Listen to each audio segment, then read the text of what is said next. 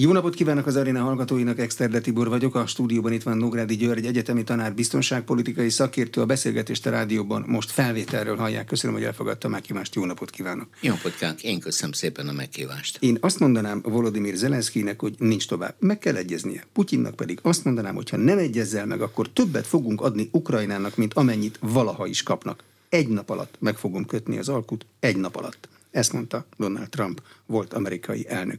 Kampány van, vagy valóban ilyen egyszerűnek látszik a dolog az ő fejéből? az ő fejéből rendkívül egyszerű minden. A Trump négy éves elnökségében rengeteg volt a leegyszerűsítés és elnézést. Amit a Trump mond, azt az átlag amerikai érti. Bele Én is lehet, értem. Oké, okay, ön azért nem egy átlagember, hanem egy jó fölkészült valaki. De mit mond? Békét csinálok. Mi a válasz? Oké, okay, mi a probléma? Hogy mikor lesz a választás jövő év novemberében? Mikor lesz a következő amerikai elnök beiktatása? Azt követő év január 20-án. Tehát durván majdnem két év múlva. Ez egy őrületesen nagy idő. Mi a probléma? Egy, semmi garancia nincs, hogy a választásra republikánusok megnyerik. Jelenleg két nagy jelöltjük van, a Trump és a floridai kormányzó. Bármelyikbe jöhet. Kettő, biztos, hogy a demokratákat megverik. Ez Budapestről nem tudom megmondani, Biden alkalmas, Biden első perctől alkalmatlan, egyre több, akit csinál, meglátjuk, hogy ők indítják-e. De mi a beszéd lényege? Hogy zsarolok. Rendkívül ügyes. Én az USA elnökeként a világ vezetője vagyok. Mit mond Trump? Közlöm Zelenszkivel, ha és amennyiben nem fejez be a háborút, abban a pillanatban ő nem ad több támogatást. Állj, mit mondott Zelenszky néhány nappal ezelőtt? Egy, remélő, hogy a demokraták nyernek. Persze, mert akkor korlátlan támogatást kap. Kettő, mostantól az ukrán katonai fejleményeket nem befolyásolják a nyugatiak. Ez marhaság. Három, a katonai vezetés bejelentette, hogy a krimi híd ellen ők követték el a merényletet, a politikai vezetés bejelentette, hogy nem. A katonai vezetés azt mondta, hogy a részleteket majd a győzelem után teszik közé. Nem lesz ukrán győzelem következő. Az önkérdése nagyon jó, de rengeteg vetülete van. Mit mondott Stoltenberg NATO főtitkár, hogy ezt a háborút Oroszország nem nyerheti meg. Én másnap bemondtam a tévébe, igaza van, de Ukrajna sem. Csak fegyverszünet és béke lehet. Rengeteg a halott, rengeteg a sebesült, és rengeteg a lelki beteg, amivel a világ nem foglalkozik. Mit mondott Zelenszky, hogy mostantól támadják az orosz területeket? Elnézést, miért kaptak kazettás bombát? Bombát, mert azt mondták, hogy a 155 mm-es tüzérségi lőszer kifogyott. Másnap bejelentették a németek, csak újságot kell olvasni, hogy 20 155 mm-es hagyományos tüzérségi lőszert átadnak jó szokás szerint ingyen Ukrajnának. Tehát amit ön kérdez, abban minden benne van. Benne van az amerikai republikánus dilemma, benne van az ukrán dilemma, hogy győzni kell, és benne van a orosz utolsó megjegyzés.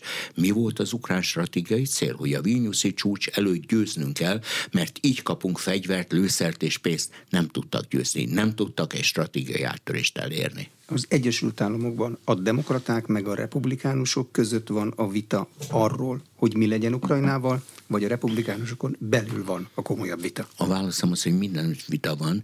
A fő vita természetesen a demokraták és a republikánusok közt van, hiszen a demokraták gyakorlatilag feltétel nélkül támogatják Ukrajnát, a republikánusok teljesen más politikát folytatnának. Tehát amikor Trump azt mondja, hogy ő békét tudna csinálni, ebbe egy nagy adag igazság is van. A republikánusokon belül mi a vita tárgya? Mi, hogy látják ők Oroszországot? Egy, mi a célom? Elnézést kérek, én nem akarok nagyképűsködni. Pár héttel ezelőtt jött ki egy könyvem Kissingerről. A századik születésnapjára írtam. Mi a Kissingeri politika alapja? Hogy én, mint az Egyesült Államok nemzetbiztonsági főtanácsadója, szembeállítom egymással az akkori kommunista Kínát és az akkori kommunista Szovjetuniót. Zseniálisan csinálta. Mi ma a demokrata politika? Bejelenteni, hogy a fő ellenségemet úgy hívják, hogy kínai népköztárság. Ettől kezdve Kínát és Oroszországot egy szövetségi rendszerbe vittem be, a valós amerikai érdekekkel szembe. Elnézést. Sorra jönnek azok az amerikai jelzések ma, hogy fogjon össze USA, Nyugat-Európa, Oroszország Kínával szembe. Ez majd nagyon érdekes beszélgetés. Ennek ma valóságtartalma a politika politika szintjén nincsen. Tehát máshogy fogalmazva, az amerikai politika ma ott vergődik, hogy mi legyen a stratégiám Kínával szembe, és meddig tartson az orosz-ukrán háború. Ukrajna ma 24 órát nem tud nyugati segítség nélkül kitartani. Én mielőtt idejöttem, még elolvastam a ma délutáni híreket. Mi volt benne? Egyre több bűncselekményt követnek el ukránok Lengyelországba. Tömegtüntetés van ellenük. Mi volt a másik hír?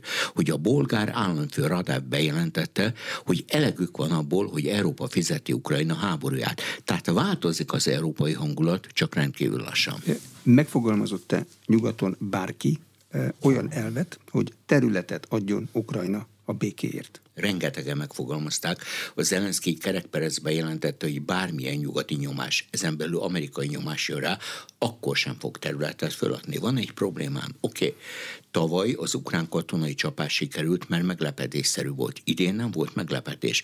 Mi az ukrán cél? Mindent visszafoglalni, beleértve a Krímet. Ez lehetetlen. A Krímben van Oroszország egyetlen melegvízi mélytengeri nagy kikötője Szevasztopol. Mi az orosz cél?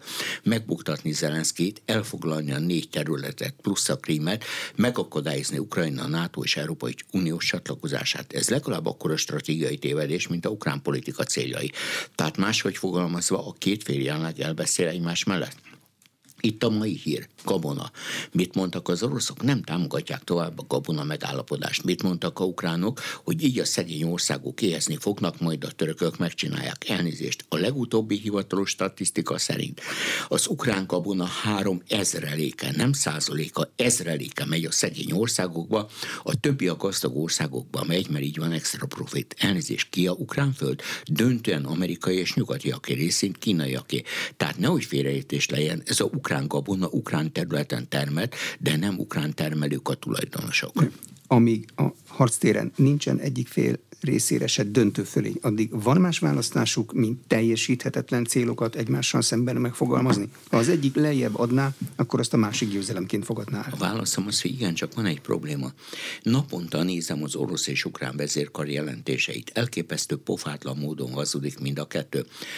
Ha megnézem azt, hogy az ukránok már azt mondják, hogy 238-239 ezer orosz halott van. Egy halottra három sebesült jut, ez 230 oroszba 3 az 690, 90, az közel egy millió ember. Mi nem igaz. A brit titkosszolgálat 40-től 60 ezer orosz halottat mond. Az oroszok naponta közé teszik darabszám, hogy hány ukrán hal meg. Ez se. Tehát ténylegesen önnek igazából, hogy nem lehet lejjebb adni, mert aki lejjebb adja, az úgy néz ki, mintha veszítene.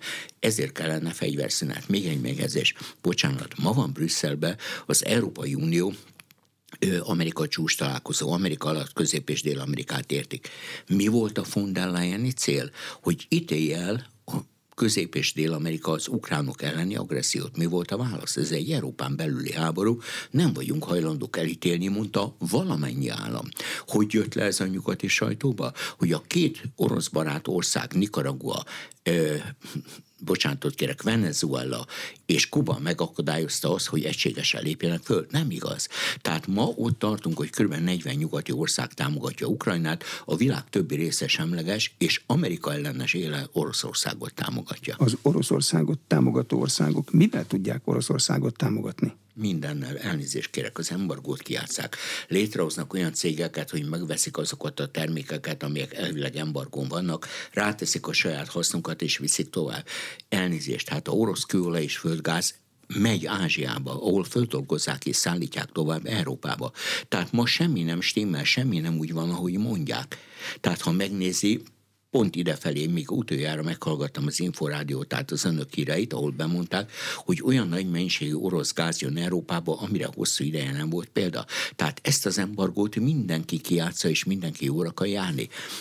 Mit mondott von der Leyen? Szankciót kell létrehozni Oroszország ellen. Az első szankciót a háború kezdet előtt egy nappal hozta létre. Nem menjünk bele, mert semmi nem stimmel. Mi volt a Európai Uniós vélemény? Hogy most Oroszország meg fog, meg fog rodjanni. Nem Oroszország rodjan bele, hanem Európa. Mi volt a második? Egy hónappal a háború előtt rendelt Európa 120 hajónyi pallagázt az USA-ból. Ebből rengeteg dolog következik, megint az, hogy semmi nem úgy van, ahogy mondják. Az elképzelhetően, hogy az Egyesült Államokban a elnökváltás idejére, ami még messze van, és nem is biztos, hogy úgy lesz, ahogy most a felek remélik, Persze. készülnek B-tervek. Hogyha Trump nyer, akkor Ukrajnával ez lesz első nap, második nap, harmadik nap, negyedik nap.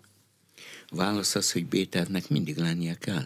Hát én nagyon jól emlékszem, mikor Trump elnök jelölt volt, és azt mondta, hogy ha Ukrajna bekerül a NATO-ba jó, ha nem kerül be, úgyis jó. Mire az ukrán vezetés azt mondta, hogy Trump soha nem léphet be Ukrajna területére, csak egy szépséghiba. Trump időközben elnök lett. Ettől kezdve ő döntött el, hogy hova megy, és nem egy Zelenszky nevű ö, olyan elnök, aki Ukrajnába azt csinálja, amit csinál. Tehát máshogy fogalmazva Béternek lennie kell. Ez a politika alapja, és erre föl kell készülni. Volt már egy nagyhatalmi béketerv, a kínaiaké. Ennek mi volt a lényege? És ebből történik-e bármi? Elnézést kérek, volt egy vatikáni béketerv, volt egy brazil béketerv, volt egy afrikai uniós béketerv, és volt egy kínai béketerv. Mi a kínai béketerv lényege? Ukrajna adjon föl területeket, kössék meg most a fegyverszünetet és a békét. Mi volt a válasz? USA, soha nem fogadunk el kínai béketervet. Csak van egy probléma, Kína mögött áll a világ jelentős része. Plusz a kínai béketerv ma a politikai katonai realitásokból indul ki. Ukrajna nem tudta az általa meghirdetett stratégiai stratégiai célt, az elvesztett területeket visszaszerezni. De a kínai béketerv az hogy fér össze az egy Kína elvel? Abban benne van a terület feladása. Kína adott föl bármikor is területeket? Ez egy picivel összetettebb. Én nagyon örülök ennek a kérdésnek. Mikor jön ez a terv elő, amit ön mond, az egy Kína? Amikor egy amerikai nemzetbiztonsági főtanácsadó Henry Kissinger úgy megy el Kínába, hogy titokba tudom, hogy nagyon furcsa, de ezt megírta a Fehérházi évek című könyvét, 3500 oldal. Én végigolvastam, csodálatos a könyv, nem egyszerű azért 3500 oldalt egy könyvben olvasni. Úgy megy Kínába, hogy Pakisztánból megy, és elveszíti a csomagjait. Egy amerikai van a gépen, a nehézsúlyú ökölvívó világbajnok, aki kölcsönad neki ingeket. Ezek átlag 8 számmal nagyobbak, mint Kissinger, tehát hihetetlen érdekes, hogy megérkezik. Mi történik ezen az úton? Kissinger bejelenti, hogy egy Kína van. A kínai népköztárság, Tajvan ennek a része. Jön a csavar. Mi a csavar? Hogy Kína azt mondta, és azt mondja, hogy egy ország, két rendszer, két társadalom. Csak ez Hongkongnál megbukik. Kína ezt az elvet Hongkongnál nem tartja be, és nagyon csúnyán elnyomja Hongkongot. Tehát amikor most Tajván kapcsán azt mondja, hogy egy ország, két rendszer, Tajvánban nem hisztek neki, se a kormány, se az ellenzék. Én végutaztam Tajvánt, rendkívül érdekes, ha egyszer erről műsor lesz, partner vagyok. Ettől kezdve elvileg a két Kína egyesülése lehetséges. Mit mond Mao Zedong? Hogy azért nem lehetséges, mondja Kissingernek, az egyesülés Kína és Tajván közt, mert Kína szovjet nyomásra 50-be a koreai háborúban amerikaiak ellen harcolt. És mit mondanak a mai kínai vezetők? Ez igaz, de azóta eltelt csak nem 80 év, tehát 20 év múlva, mert ma azt mondta, 100 év múlva lesz lehetséges a egyesülés, egyesülünk. Na most nekem van itt egy problémám. Ha én megnézem a Trump politikáját Észak-Korea felé, azt látom, hogy minden egyes találkozó előtt egyeztetett Pekinggel. Ebből én azt a következtetést vonom le, hogy Kína minden egyes lépés előtt egyeztet Washingtonnal. Ez a dolga mindkét félnek. Bocsánat. Az elmúlt hetekben rendszer rendszeresen tárgyalt egymással az amerikai és orosz hírszerzés főnöke, hogy kerüljék el a világháborút, és nézzék meg, melyek a közös pontok. Kína ugyanezt csinálja. Tehát, ha el akarja foglalni Tájvánt, úgy fogja elfoglalni, hogy a harmadik világháborút megakadályozzák. Ma az USA naponta hoz létre Dél-Kelet-Ázsiába Kína elleni szövetségeket. Mi történik Japánnal? Senki nem figyel oda. A GDP-ből a katonai kiadást fölvitte 2%-ra, holott a japán alkotmány szerint ez 1% lehetett volna. Mi történik történik Japánnal? A második világháború végén az USA területeket veszel tőle, többek közt Okinawát. Ezt Kissinger alatt visszaadják. A visszaadják azt jelenti, hogy ettől kezdve bélik, Japán terület, de amerikaiak maradnak ott. Tehát ma Kína és Tajván egyesülésen nincs napirenden, de ha napirenden lesz, akkor mindkét fél, Kína és az USA világháború nélkül akarja megoldani vissza. Mi az orosz-amerikai tárgyalások lényege? Hogy átnyúlnak Zelenszky feje fölött. A közvetítők közül a felek említett itt többet is, Észak-Afrikai Uniót. Kit vesznek komolyan? Tehát a, a két fél, ahhoz, hogy valaki eredményesen közvetítsen, az kell, hogy mind a két fél azt mondja, hogy ő a közvetítő? Igen, csak így lehet. Afrikai Uniót komolyan veszik, csak van egy probléma. Afrikának ma a súlya a világban periférikus. Ez is egy rendkívül érdekes kérdés. Hát egyszer meg kéne nézni a dél-afrikai történelmet, hogy Dél-Afrikában annak idején több nyugati tőke ment, mint Afrika egészében Dél-Afrika nélkül. A dél-afrikai fehér hadsereg annak idején erősebb volt, mint az összes fekete-afrikai hadsereg együttvéve. Tehát mi a probléma? Hogy a Dél-Afriká vezette öt afrikai ország, amíg béketervet terjesztett be, világpolitikai, világgazdasági, világkatonai súlyjal alig rendelkezik. Nagyon fontos Afrika helye szerepe, nehogy félreértés legyen. De hát elnézést, hát van egy Wagner csoport, 30 országba ellenőrzi a hatalmat. Én hetek óta azt mondom, amióta a pucskísérlet volt, hogy valaki egyszer mondja meg, a 30 országban lévő Wagner erőket ki fogja irányítani.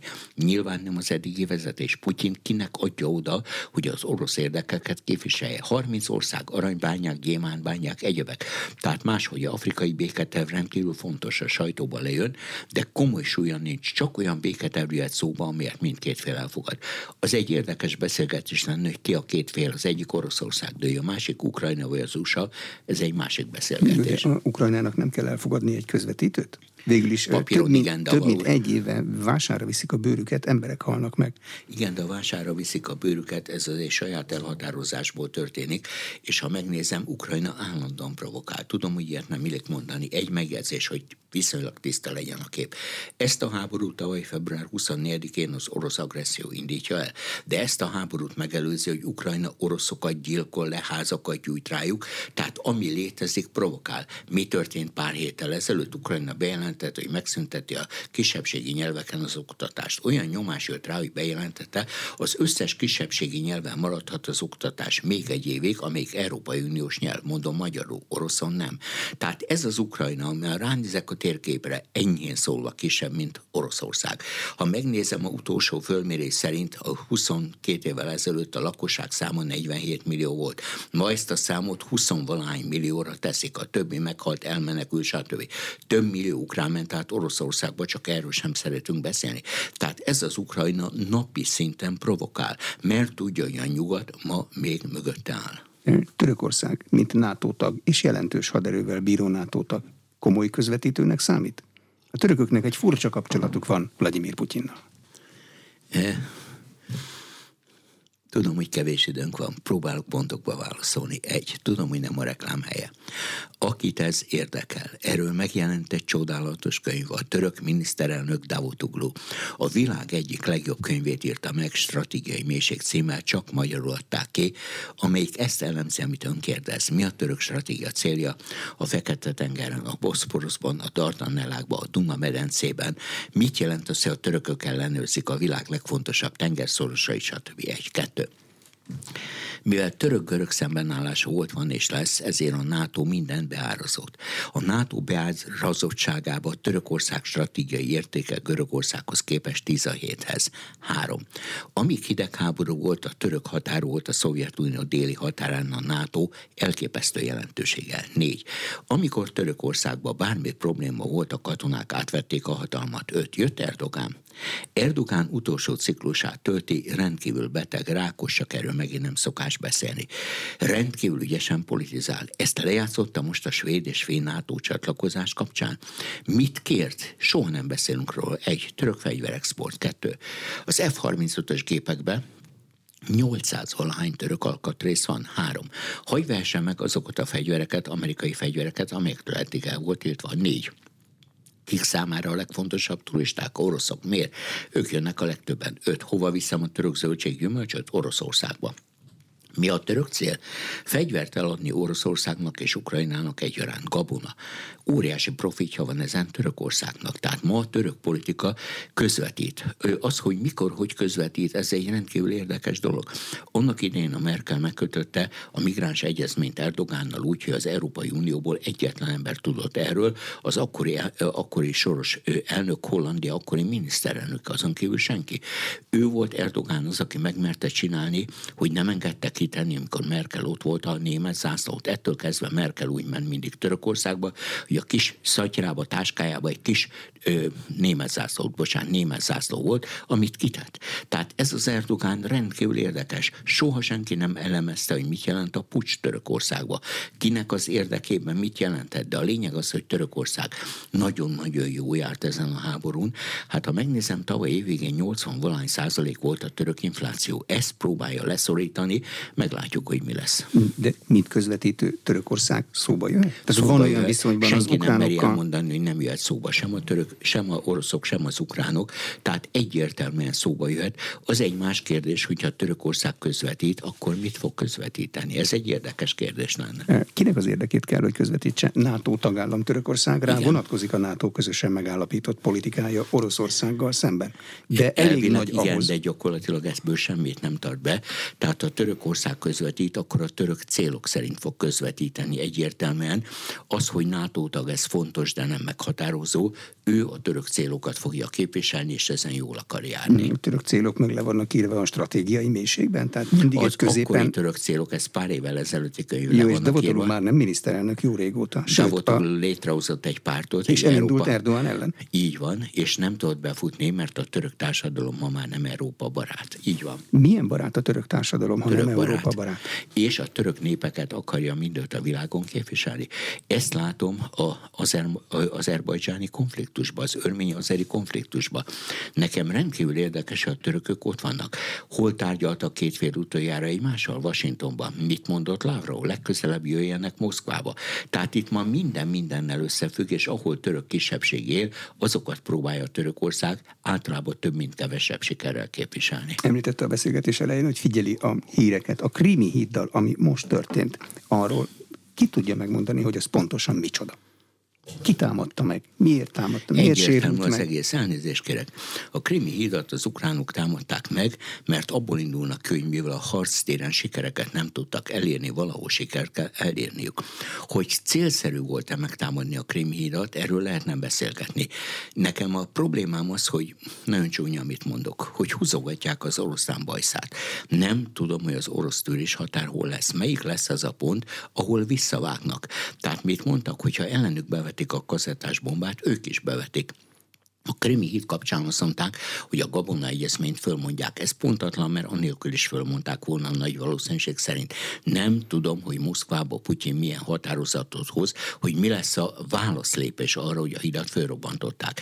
Következő a fölrobbantás megint azt jelenti, hogy egyetlen egy sávba egy ideig nem megy a forgalom, ezt nyilván ki fogják javítani, de az ukránok ezt stratégiai győzelemként fogják értékelni. De az, hogy a Krímben képesek műveleteket végrehajtani, az nem stratégiai győzelem? Meg mutatja az erejüket, hogy meg, azt a területen is tudnak azt, dolgozni, hogy... amit egyébként vissza akarnak foglalni. Igen, csak itt megint van egy probléma.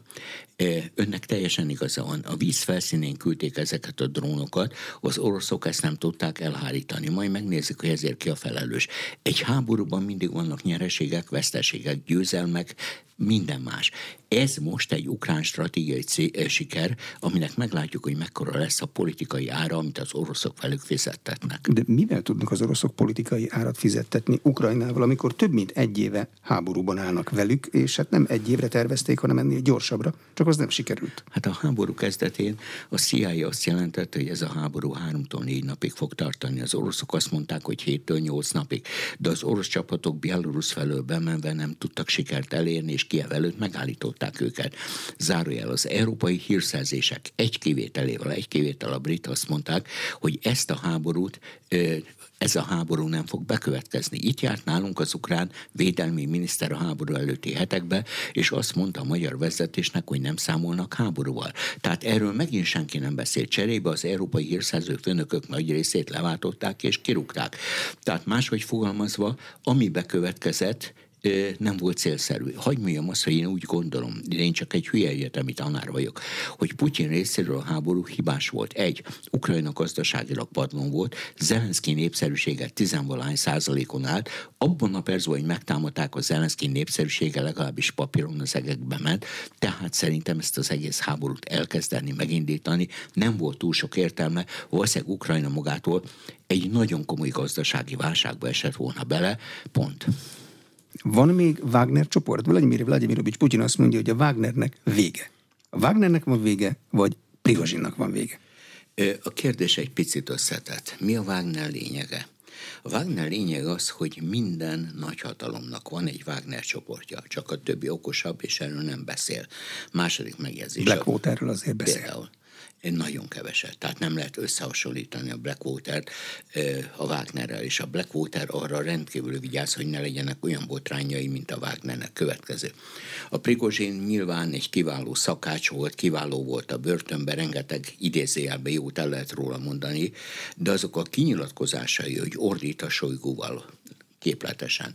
Ordít a vezér, orosz vezérkari főnökkel Gerasimovval. Ez minősíthetetlen. Nem csak ordít, lehazárulózza őket. Hát ez a ordítás része volt, és közül, hogy nem kap elég fegyvert, stb. Mi a megoldás? Az oroszok bejelentik, hogy kb. 40 olyan csoport van, amelyik a orosz hadsereg oldalán harcol különböző ö, olyan erők, amelyek nem a hadsereg részei, ezeket júli 1-től betagozzák az orosz hadseregbe.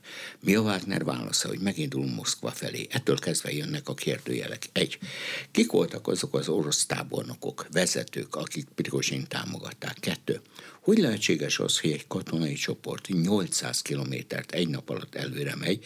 Ez egy őrületes távolság, jelezni szeretném, és nincs erő, amelyik feltartóztassa őket. Három. Hogyan lehetséges az, hogy ott lévő lakosság felszabadítóként fogadja őket. Négy.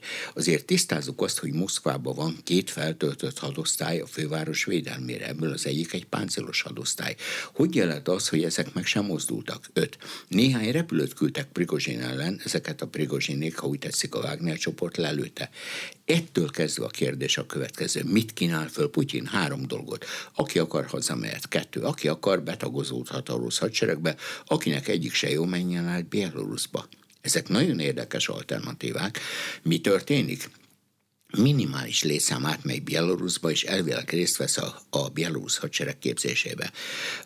De a nagy kérdés az, hogy hogy fog Putyin lépni, hiszen most volt egy újabb négy közti találkozás a Prigozsinnal. Mi lesz a 30 országban lévő Wagner erők sorsa? Ki fogja irányítani? Nyilván nem Putyin közvetlenül, hanem valamelyik ember révén, és életbe hagyják-e Prigozsint? Ha igen, milyen feladatot kap? Na ezekre ma nincs válasz. Rengeteg nyugati elemzés jelenik meg erről. A közös bennük az, hogy mindegyik más mond. De abban milyen következtetést lehet levonni arról, hogy majdnem 30 kilométerre meg tudják közelíteni Moszkvát azt, hogy valahol valami rendkívüli mértékben nem stimmelt, az, hogy belső információkat kaptak, az, hogy Prigozsinék a Bakmuti csatába óriási ember áldozat révén, de jól harcoltak, az, hogy rengeteg emberük meghalt a csatába, főleg a börtönből kijöttek. Orosz jelentések szerint a Prigozsinék kb. 20 ezer embert vesztettek Bakmutnál, ebből 10 ezer volt az, aki börtönből jött ki, a következő, rengeteg ember kiszabadult, hiszen letöltötte idejét Prigozsinnál, és ettől kezdve szabadon hazamehetett. Mit jelent az orosz társadalomra az, hogy bűnözőket rászabadítottak? Hogy Most jel... ezek bűnözők, vagy háborús hősök? Vagy harcoltak, és attól még bűnözők maradtak? Hát ez egy érdekes kérdés, ugye Kohl mondta azt, hogy minden érmének két oldala van. Az egyik a német egység mondta, a másik az európai egység. Tessék mondani, ha valakit úgy engedek ki börtönből, hogyha meghatározott ideig harcolsz, attól kezdve szabad vagy, attól még bűnöző marad, vagy ettől kezdve nemzeti hős. Ez játék a szavakkal, bármelyiket meg tudom indokolni. De a lényeg az, ha ő vissza fog menni a saját kis falujába, városába, attól kezdve ő már nem háborús hős lesz, nagyon rövid ideig igen, utána valamiből meg kell élnie. Azt is látni kell, hogy a Prigozsini hadsereg sokkal nagyobb zsoldot kapott, mint a hivatásos orosz katonák. Tehát ezekre a kérdésekre ma egyesével kellene választ adni, mert egyébként az, hogy összességében ezek bűnözők vagy háborús hősök, a válaszom az, hogy mindkettő. Csak kihatározza meg a hőst mindig a győztes. Mi történik az orosz tábornokokkal? Jelentős, nagyon sokról közülük semmit nem hallani. Van, aki azt mondják, hogy pihen. Több dolog. Egy, nyilvánvaló az, hogy a orosz tábornokikar egy része együttműködött a Wagner csoporttal kettő. Nyilván a Prigozsinnak komoly katonai múltja nincs, de a mögötte lévő katonáknak, akiket oda vezényeltek, akik egy része főtiszt, egy része tábornok volt, azoknak van. Három. Nyilvánvaló ezek az ezredesek és tábornokok aktív kapcsolatot tartottak az orosz hadsereggel. Négy. Mit mondott Prigozsin, hogy ő azért megy Moszkvába, hogy Sojgut és Gerasimovot leváltsa? Ez papíron lehetséges, a valóságban nem. Ha én katonai pucsot hajtok végre, csak az egyes számú politikai vezető ellen lépek föl, hogy ezt kimondom, vagy nem, az egy más kérdés. Tehát itt nagyon miért állt meg Moszkva előtt, amikor a fővárosban az út elvileg szabad volt. Tehát itt semmi válasz nincs. Nyilvánvalóan sor került néhány olyan beszélgetésre, többek között a Bielorusz államfővel, Lukasenkával, ami azt mondta, hogy gyertek át Bieloruszba. Lukasenka kinek a nevébe beszélt a sajátjában, nem, mert ő a orosz belpolitikában túl kisvé ahhoz, hogy beavatkozik. Tehát megint a kérdőjeleket látom, megint azt látom, hogy nyilván Putyin egyeztetett a, a Bielorusz államfővel, és a Bielorusz államfő ezek után lépett Prigozsin felé. Összeesküvések barátai azt sem tartották kizártnak, hogy Vladimir Putyin maga szervezte, hogy ezzel mutassa fel a világnak, hogyha engem megbuktattok, nézzétek csak meg, kik következnek utánam. Igen, csak ez megint egy, ez egy feltételezés. Egy. Ott tartok ma, hogyha Putyin megbuktatják. Senki nem tudja, hogy ki következik utána. A háborúig Putyinnak volt egy kijelölt túlul a Sojgu. Már nem ő az. A Sojguról bebizonyosodott, hogy a orosz hadsereget, mint miniszter nem tudta győzelemre vezetni. Tehát amit ön mond, ez megint egy elmélet a rengeteg egyéb elmélet közül félre lehet állítani Putyin. Én mindig elmondom, hogy a világon bármikor bárkit félre lehet állítani. A probléma az, hogy egy diktatúrába nem tudom kiszámítani, ki lesz a második ember. Ki az, aki első emberé válik. Nagyon csúnya mondat. Volt egyszer egy Wisniewski nevű német szociáldemokrata politikus, aki azt mondta 1982-ben, hogy Németország tele van kiváló államtitkárokkal, csak az az egy lépés, ami az államtitkárt a minisztertől elválasztja, az hiányzik. Ez Moszkvára is igaz. Katonák nem állhatnak állhatnak az orosz állam élére. Törökországban erre számtalan példát láttunk. Törökországban igen, de Törökországban, amikor a katonák ére mindig a polgároknak, polgári vezetésnek egy idő után visszaadták a hatalmat Oroszország. Hát ha egyszer valaki elemezni 1917 tapasztalatait, akkor azt látom, hogy a orosz hadsereg élére egy tiszt helyettest állítottak, mert az egész orosz történelem arról szólt, hogy nem szabad megismétlődni a francia forradalomnak, hogy egy katona viszi a vezetést. Egy katona nyilván kiváló katonai szakértő, legalábbis ha első helyre kerül, de nem ért a nagy politikához, nem ért a gazdasághoz. Ma az orosz politika lényege a gazdaság, ehhez pedig nincs olyan katona, aki jól értene. Meddig kellene visszamenni Oroszország vagy a Szovjetunió történetében? Ön szerint, hogy rendezni lehessen Ukrajna kérdését? Nikita Szergejevics Hruscsovig? 54-ig, vagy meddig? Ruscsovnak, aki ő félig ukrán származású volt, az volt a koncepciója, hogy átadja a krémet Ukrajnának, ugyanis ez a Szovjetunión belül a legkisebb problémát sem okozta. Mi a probléma? Hogy megint mind a két fél máshogy látja a történelmet. Ön azt mondja Ukrajna, én azt mondom, hogy a három balti állam lett Litvánészt. Zsigeri gyűlölet van az oroszok ellen, soha nem beszélünk róla. Mind a három orosz támadást vár, kizárt men NATO tagok, de mind a három elnyomja az ott élő oroszokat. Ezeket föl tudja lázítani Putyin egy perc alatt, ha akarja. Ott van Kaliningrád. Tessék mondani, ez ősi német terület. Kant innen származik, csak nem így hívják a várost. Ma mekkora Kaliningrád térségében a német lakosság aránya? Egy százalék alatt van. Tehát itt generációk alatt minden megváltozott. Meddig menjek vissza? Hol a határ? A történelmet mindig a győztes írta. Az orosz-ukrán kérdésben ma az igazi vita a Krém. Összes többi területről meg lehet állapodni. Mondok egy nagyon csúnya dolgot. Azon a négy területen, amit a oroszok el akarnak venni Ukrán, Ukrajnától, Donetsz, Lukán, stb. Kiírták a népszavazást. 90% az embereknek úgy döntött, hogy Oroszország Oroszországhoz akart csatlakozni. Majd ukránok elfoglalták a terület egy részét, ők is kiírták a népszavazást, 90% szavazott úgy, hogy ő az ukránokhoz akar csatlakozni. Tessék mondani, hol az igazság? Mit mond egyiptomi közmondás? Nem az a lényeg, te kire szavazol, a lényeg az, hogy kiszámolja a szavazatokat. Vilniusban csúcs találkozót tartott a NATO. Közelebb vagyunk a háború végéhez, mint a csúcs találkozó előtt voltunk, vagy nem vagyunk közelebb? Annyiból igen, hogy nem vettük fel Ukrajnát. Annyiból nem, hogy semmi nem történt megnézem, a Stoltenberg kőkemény háborús úrokat penget. Sajnos a Stoltenberget újabb egy évvel meghosszabbították, nincs kijelölt utód, aki szóba jött a brit védelmi miniszter, őt nem fogadják el a Macronék, mert hogy kiléptek a Európai Unióból a Brexit révén ne akarjon a NATO vezető jelenni. Ki a utód? Von der Leyen. Von der Leyen egész tevékenysége rendkívül vitatható.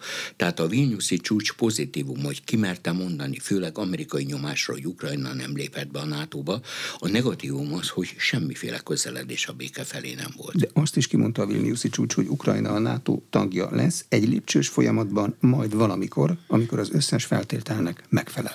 Ez egy csodálatos megjegyzés, mert ez azt jelenti, hogy akkor lesz a NATO tagja, amikor én, mint USA akarom. Mit mondott most a, a, a, ukrán külügyminiszter Kuleba? Hogy Ukrajna gyakorlatilag már a NATO tagja. Én nem akarom itt bántani, de amit mond, az egyszerűen hülyeség. Nem igaz. Nem tagja a NATO-nak Ukrajna, hál' Isten, mert ha az lenne, akkor a harmadik világháborúba sodródnánk bele. És a NATO-ukrán tanács együttműködés Most, egy egyel magasabb szintre van emelve játék a szavakkal? Persze a játék a szavakkal. Azt mondták, hogy ettől kezdve Ukrajna teljes jogú egyelő partner. Igen, mibe? Kap fegyvereket. Darab-darab alapon a tagországoktól, de nem a NATO-tól. Ennek bármi jelentősége van? Nincs. Ugyanis több dolog van. Egy részét ingyen kapja, egy részét hitelbe. A hitelt soha nem fogja visszafizetni, mert nem tudja, nem akarja, és nincs rá képessége. G7 országok, a legfejlettebb ipari országok azt mondták, hogy támogatni fogják Ukrajnát töretlenül. Ennek Így van, van jelentősége. Ez nem a NATO. milliárd eurót szavaztak most meg, de a G7 azért részint a NATO, tehát létezik benne egy Nagy-Britannia, egy Franciaország, egy Németország, egy Egyesült Államok, tehát megint Kanada, tehát játszunk megint a szavakkal, de a legtöbb támogatást a G7-en belül most utoljára már Németország adta. Németországnak mi érdeke fűződik Ukrajnához? Ez egy nagyon nehéz kérdés. Németországban a 60-as évek óta először egy hárompárti koalíció van. Ez a három párt rendkívül nehezen tud egymással együttműködni. Van egy szociáldemokrata kancellár, aki szerintem kiváló gazdasági szakértő. A fő probléma az, hogy nem egy karizmatikus és nem biztonságpolitikai szakértő. Van a koalícióban egy liberális párt, amelyik 6%-on áll, tehát ha még 1%-ot veszik ki, veszít, kiesik a következő parlamentből. És vannak benne a zöldek, amelyek elkép elképesztő hülyeségeket csinálnak mindennel, egyszerűen nem értem őket. A külügyminiszter Annalina Berbuk utoljára azt mondta, hogy akkor tárgyalunk Putyinnal, ha 360 fokos fordulatot csinál, ami azt jelenti, hogy ugyanoda kerül vissza, onnét indult. Nem hiszem el, hogy a német külügyben ne lenne egy olyan szakértői kárd, aki a minisztert fölkészíteni a beszédeire, hogy nem mondja ennyi csacsiságot. Tehát ma a német politika alapja az, hogy NATO tag vagyok, Európai Uniós tag vagyok, nem tudom Európát egyedül vezetni, főleg nem a francia makroni politikával szembe, és ebben a játékban a németek óriási támogatást, a második legnagyobb támogatást adják Ukrajnának. Mit várnak cserébe?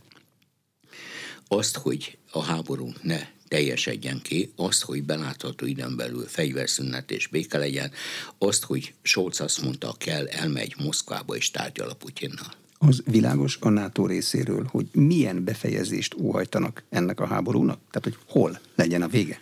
Gyakorlatilag a NATO abból indul, hogy ezzel a háborúval Európát meggyengítik, teljesen igaza van, a NATO alatt én most a USA-t értem, Oroszországot mindennel együtt meggyengítik, ez is igaz, és az Egyesült Államok pozíciókat nyer. Tehát amerikai részről ebből van logika.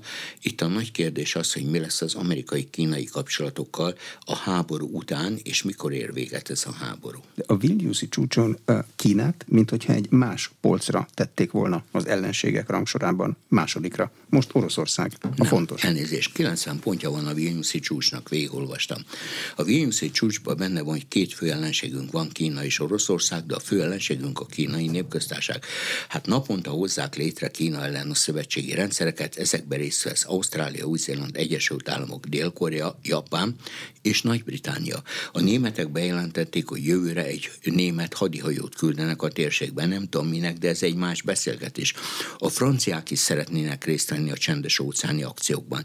Tehát azt látom, hogy a NATO legfontosabb hatalmai ebben a kérdésben fősorakoztak az USA mögé.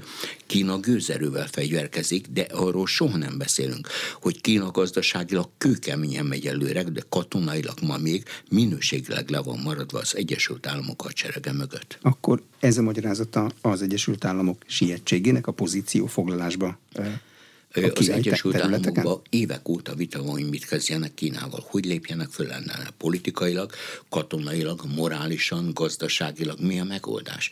Erre mindmáig az amerikai politika nem adott választ. Katonailag egyáltalán föl akar lépni Amerikában bárki Kína ellen? Az nem a harmadik világháború? A válasz az, hogy abban az esetben nem lenne harmadik világháború, ha Kínát és Oroszországot leválasztanák egymásról. Ha Kína mögött ott van az az orosz ABC atombakteriológiai vegyi fegyver potenciál, amik nagyságrendileg egyenlő az usa Tehát ha együtt van Oroszország és Kína, akkor az harmadik világháború. Ha külön van, akkor lehet különböző elméleteket gyártani. Milyen Oroszországgal számol a NATO a háború után? Mi a vágy? A vágy egy meggyengült Oroszország, a NATO keleti terjeszkedése, Ukrajna betagozódása a NATO-ba és Oroszország kiszorítása keletre, amennyire csak lehetséges. Mennyire meggyengült Oroszország? A káoszig meggyengült, vagy, egy, vagy egy gyenge kormányzott Oroszország a cél? Egy káosz nem érdekes senkinek, mert Oroszország túl erős és túl sok fegyvere van. Nyilván így meggyengült Oroszországgal számolnak. De az Oroszország ereje, az, az mi látszik? Ukrajnában egy néhány napos háború után tart több mint másfél éve. Igen, csak másfél év alatt ezt az orosz hadsereget 40 ország odaküldött fegyvere és pénze sem tudta megverni. Tehát nyilván Oroszországban van egy olyan nézőpont, hogy én, mint Oroszország, a nyugat ellen háborúzok, és eddig nem tudtak megverni. Tehát nagyon érdekes, amit ön mond, mert megint a ülésponton meghatározza az álláspontomat. Tehát a nagy kérdés az, hogy ebből a háborúból ki hogy fog kijönni a katonai kérdés és a gazdasági kérdés. A oroszoknak két ereje volt, van és lesz, a nyersanyag és a hadsereg. A hadsereg nagyon meggyengült, de nem annyira, mint a nyugat várta. Ezt a hadsereget az ukrán erő 40 ország fegyverével sem volt képes megverni. Mi lesz az ukrán erővel a háború után? Az továbbra is 40 ország hadereje marad? A válasz az, hogyha USA-ban lennénk, a számú, hogy ön nyert, ez volt egy millió dolláros kérdés. Ma Ukrajna nas, nagyon sokszor közlő, hogy ez a hadsereg Európa legerősebb hadsereg lesz, nem lesz, és ő fog dönteni a térségbe. Ennek nagyon komoly veszély mondatai vannak néhány országgal szemben, ezeket nem akarom felsorolni. Nyilvánvaló az, hogy egy ukrán katonai győzelem esetén Ukrajnával idézőjelben nem lehetne bírni, de ma nincs realitása az ukrán katonai győzelemnek. De hát az ukrán hadsereg már akkor is nagyon erős volt, amikor tavaly februárban az oroszok megtámadták.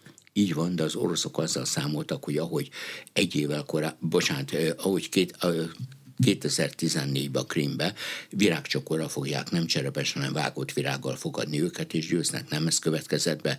Az ukrán hadseregből a háború első napján a, a Fekete-tengeri flotta új főparancsnok átállt az oroszokhoz, tehát a háború első napjai orosz sikert hoztak, a következő napok már nem. Lát-e arra bármilyen tervet, hogy egy háború utáni időszakban Ukrajnában hogy akarják megteremteni a környező országokra felénk a veszélytelenséget? Sehogy. Elnézést kérek. Az ukránoknak tisztázni kell a kapcsolatokat Moldova réven Romániával. A második világháborúban elvesztett lengyel területek miatt Lengyelországgal, magyarokkal szembe, akiket ellenségnek tekintenek, a Kárpátaljáról rengeteg magyar elmenekült vagy elűzték őket. Tehát ma az ukrán politika abból indul ki, hogy egy ukrán siker esetén ők a térség meghatározó hatalmai lesznek és diktálnak. Főleg, ha NATO tagok lennének, attól a pillanattól kezdve Ukrajna teljesen más hangsúly hangsúlyt ö, foglalna el. Tehát én azt nézem, hogy aki egy mondat bírálatot mer mondani Ukrajnára, lásd bolgár államfő, lásd ö, ö, brit védelmi miniszter, azt ellenségként kezelik. De lehetnek úgy NATO tagok, hogy egyébként a korábbi NATO tagokkal bármilyen konfliktust behoznak a szervezetbe? Elvileg Vagy olyan nem, lesz, mint a görög-török viszony? Elvileg nem, gyakorlatilag igen, de annyit látni kell, hogy a Vilniuszi csúcs azt mondja, hogy akkor veszük fel Ukrajnát, ha a feltételek megértek. Ezek a feltételek abszolút nem értek meg, tehát tehát ma Ukrajna NATO tagsága szóba se jön. Európai Uniós tagsága? Ez a folyamat is megindult, nem olyan nagyon Igen, régen. csak erre több dolgot látni kell. Egy, a von der Leyen mindent megtesz, hogy fölvegyék. Kettő, ha fölvennék Ukrajnát, a oroszok mondják, vegyék föl, ők nincsenek az EU tagság ellen, belülről szétvernék az uniót. Három, minden támogatás ettől kezdve oda menne, négy, semmilyen feltételnek nem felelnek meg. Mi a legnehezebb feltétel? Nyilván a háború után, mert annak a befejezése hát az első feltétel. dolgot, hogy mi a demokrácia.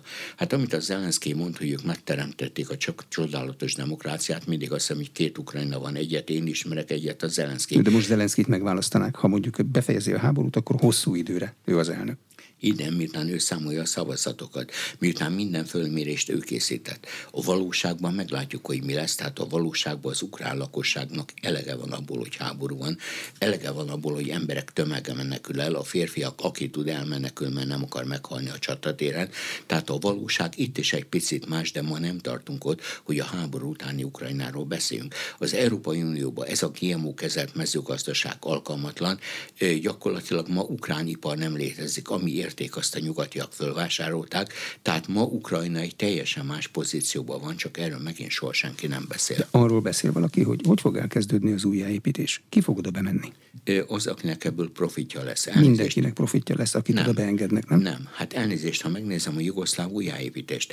Volt egy szegedi folyamat, ahol azt mondtuk, hogy ebben Magyarország részt vesz, hát annyi támogatást adtunk annak idején a NATO-nak, hogy mindent meg kell, hogy kapjunk, semmit nem kaptunk meg. Néhány ország vita a jugoszláv újjáépítést. A jelenlegi helyzetben, ha ukrán újjáépítés lesz, ezt néhány nagyhatalom fogja lefölözni.